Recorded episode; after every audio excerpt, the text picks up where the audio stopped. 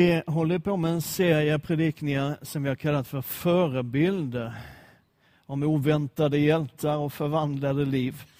Eh, och det blir eh, under, vi har, vi har klarat av ett par stycken. Vi har talat om Ester, vi har talat om Barnabas och, och vi fortsätter över sommaren. En lång rad väldigt spännande och intressanta människor, och män och kvinnor som vi får möta i Bibeln. Jag tänkte att, att den som jag ska tala om idag eh, kanske i sig själv inte är så mycket en förebild. Eh, men storyn är en fantastisk profetisk förebild som i sig själv rymmer hela evangeliet. Eh, så det ska vi tala om en stund tillsammans idag denna min sista söndag innan semestern. Så jag ska predika jättelänge idag liksom, och känna att, att så att jag, jag, känner att nu är jag värd att gå på semester. Blir det bra?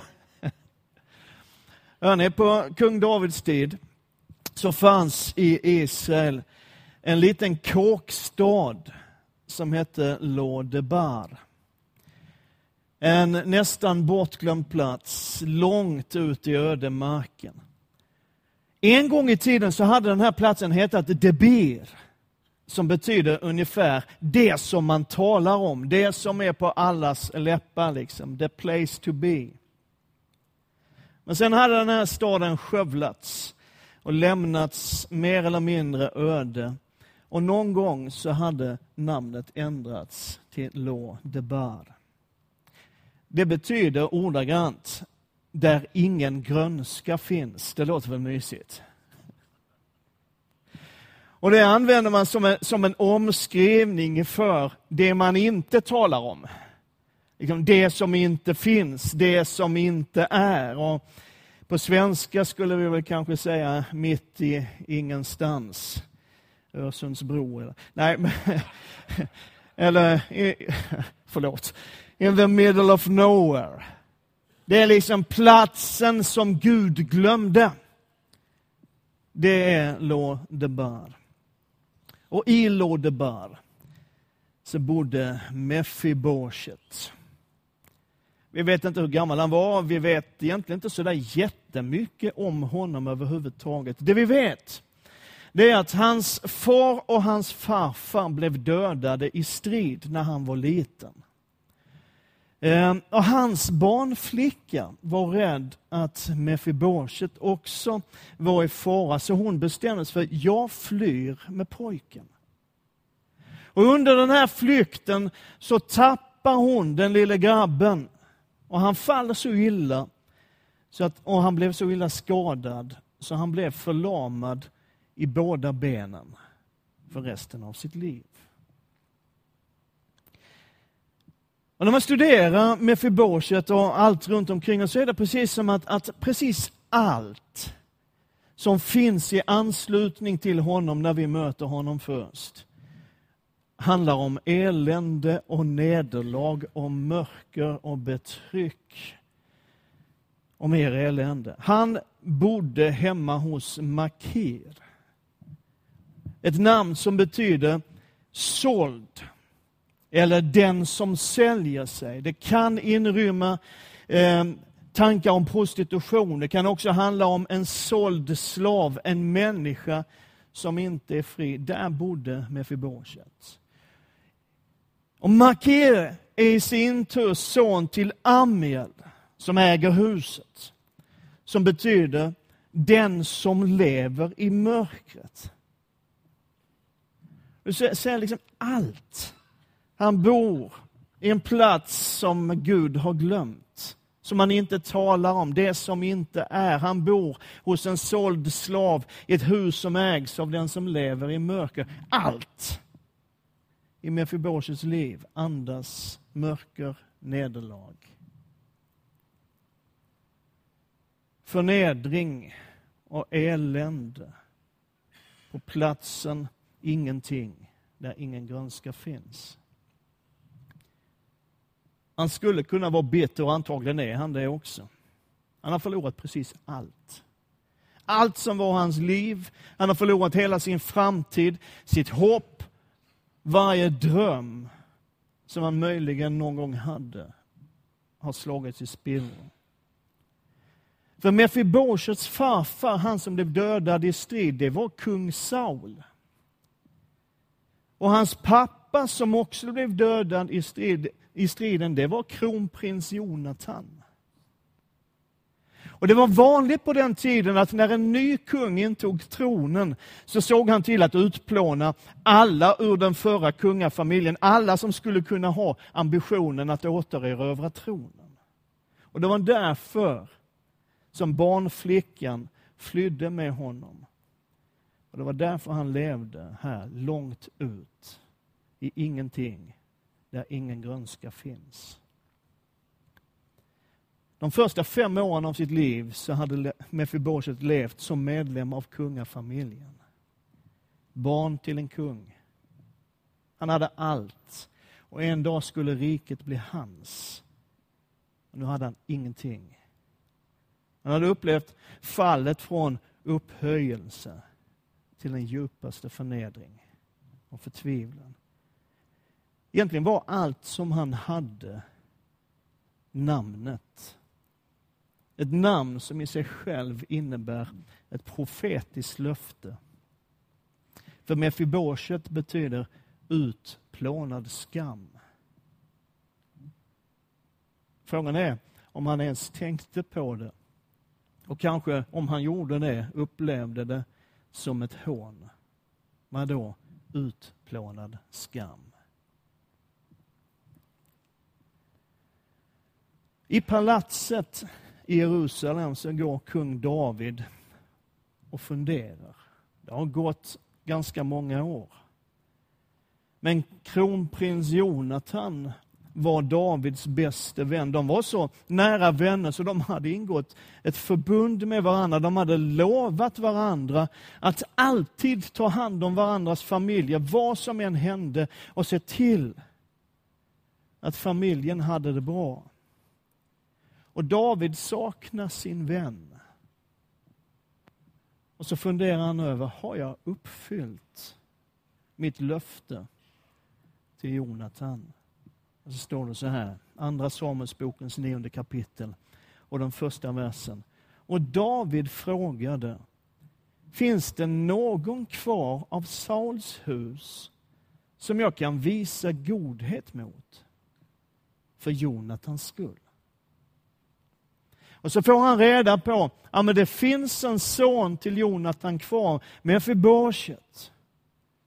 Och Davids reaktion och aktion är omedelbar. Han skickar iväg folk för att hämta Mefiboset. Ganska långt iväg ifrån Jerusalem, långt ut i ödemarken.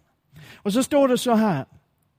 När Mefiboset, Jonatans son, Sauls sonson, kom till David föll han ner på sitt ansikte och bugade sig. David sa Mefiboshet.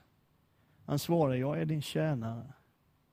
David sa till honom, var inte rädd, för jag vill visa godhet mot dig för din far Jonatans skull. Och jag ska ge tillbaka dig all mark som har tillhört din farfar Saul och du ska alltid äta vid mitt bord. Förstå vad som går genom huvudet på Mefiboshet. Han har levt i flykt.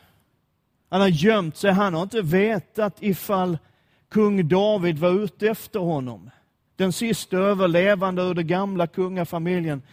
Och plötsligt en dag så knackar det på dörren och där står de och säger att kungen vill träffa dig, antagligen.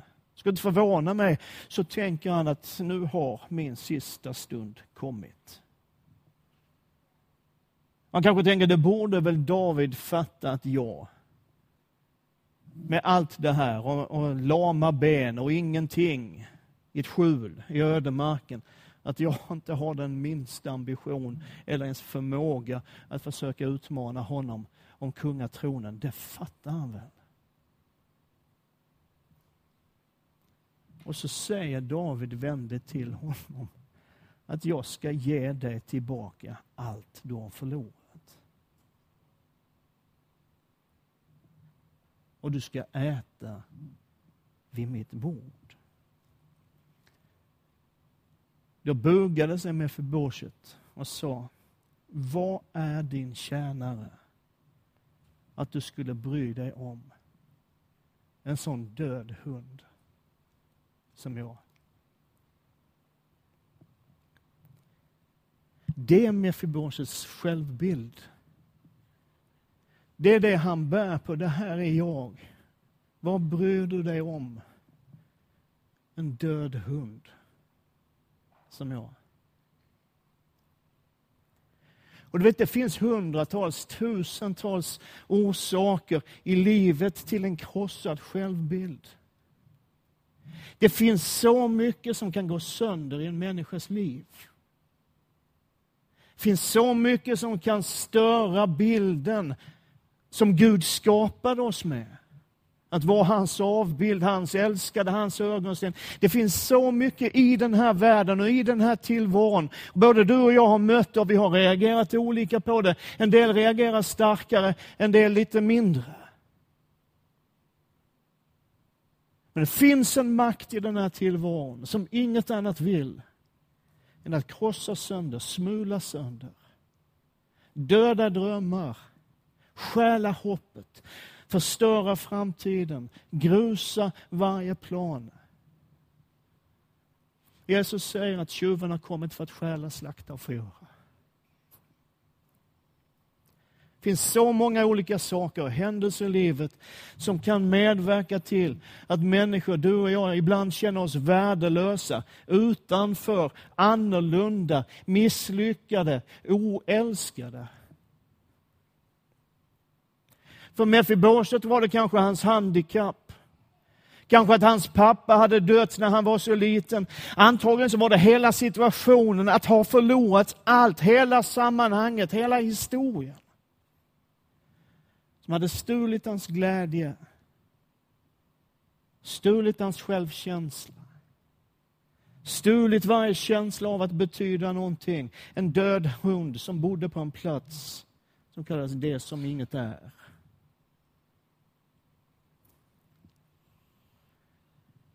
Och David visar honom att den bild du har av dig själv är helt fel. Du är något helt annat än vad människor har sagt till dig. Du är något helt annat än vad du har sagt och tänkt om dig själv. Du är något helt annat än vad omständigheterna visar dig just nu. Du är något helt annat än vad de världsliga och mänskliga idealen säger att du borde vara. Du är något helt annat än den du tror att du är.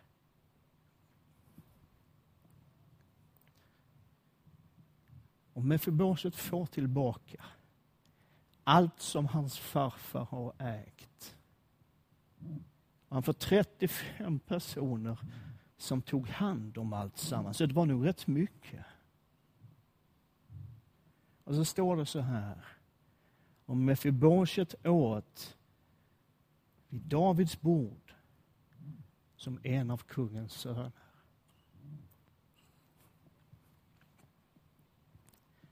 Och man kan ju tänka att det spelar väl stor roll var man äter någonstans. Men det handlar ju inte om det. Utan det handlar om att få värdet tillbaka.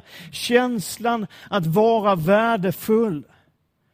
Varför händer det här? Jo, det står så här i verser som vi har läst. David sa till honom, var inte rädd för jag vill visa godhet mot dig för din far Jonathans skull. Och Mefiboset åt vid Davids bord som en av kungens söner. Gamla testamentets berättelser är, tror jag, historiska. Det har skett. Men de är också bilder som profetiskt pekar framåt. Berättelser som är en profetisk förebild som pekar framåt evangeliet. Och jag kan inte läsa den här texten, jag älskar den här texten, det är en av mina favoritberättelser i Gamla Testamentet. Jag tycker den är fantastisk. Jag kan inte läsa den här berättelsen om Mefiboset utan att tänka på honom som kom in i den här världen för att ge dig och mig livet tillbaka. Och som faktiskt gjorde det på grund av vem vår pappa är. Barn till en kung.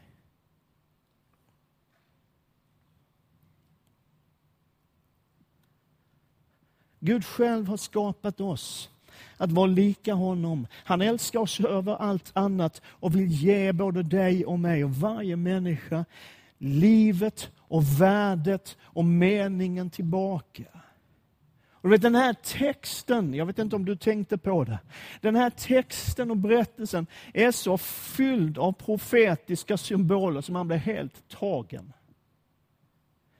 Mefiboset bor i Lodebar, platsen där ingen grönska finns, det som inget är i mörker. Han är, huset ägs av den som lever i mörker. Vet du vad Bibeln säger? Bibeln säger han har kallat oss från mörkret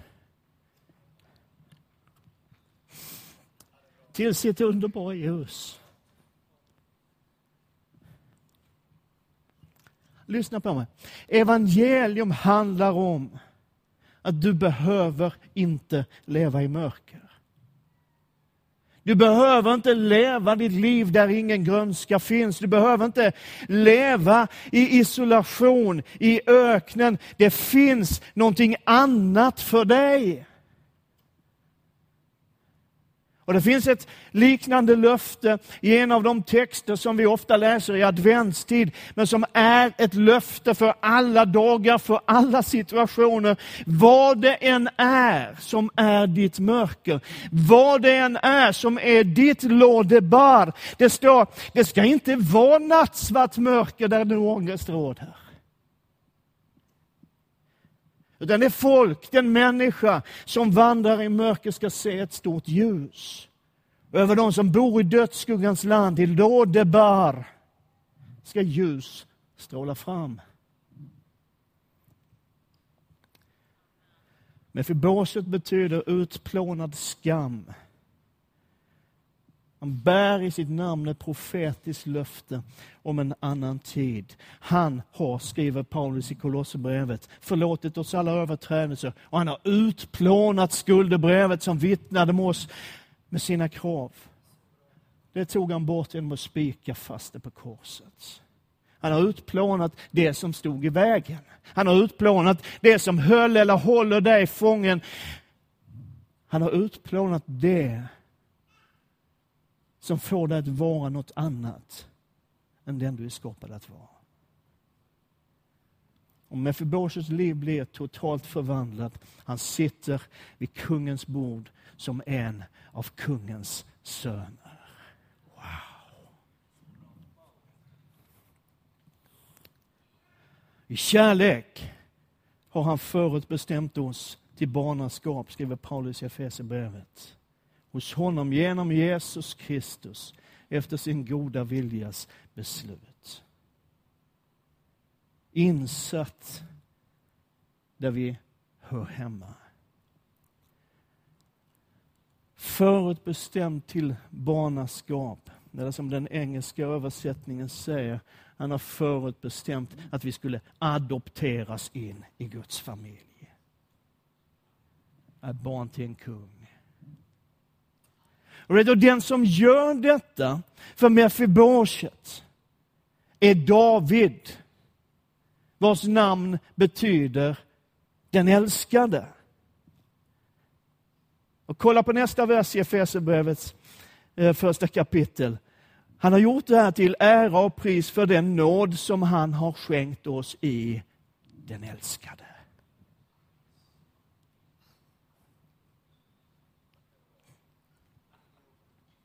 Det hänger ihop. Det hänger ihop. Vad är det du vill säga idag, Hultberg? Hultis. Jag vill säga att jag är Mefiboset. du är Mefiboset.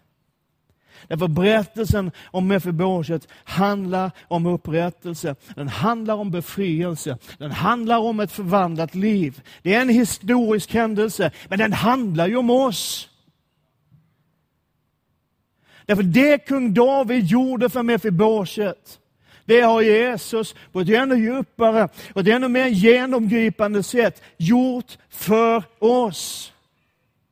För livet med Gud handlar ju, frälsningen handlar ju om att bli den som du är skapad att vara. Att bli insatt i en relation med Gud själv som vi skapades att leva i.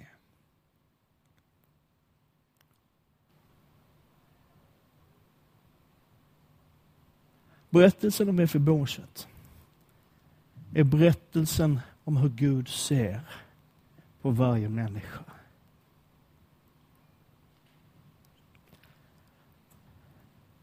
Det finns något annat än nederlag. finns något annat än ständiga misslyckanden. finns någonting annat än smärta och sorg. finns någonting annat än känslan av att aldrig någonsin räcka till. Det finns någonting annat än relationer som ständigt, ständigt går sönder.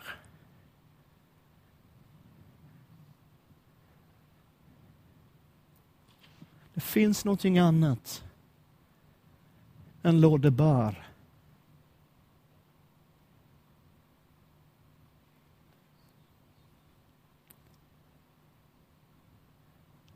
Men förbåset ligger där på golvet i palatset. Sina lama ben.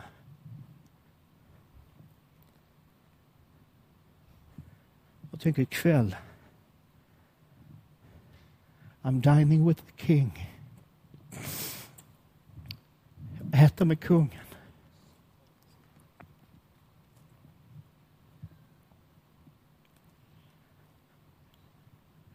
Berättelsen om hur Gud ser på varje människa. Berättelsen om en inbjudan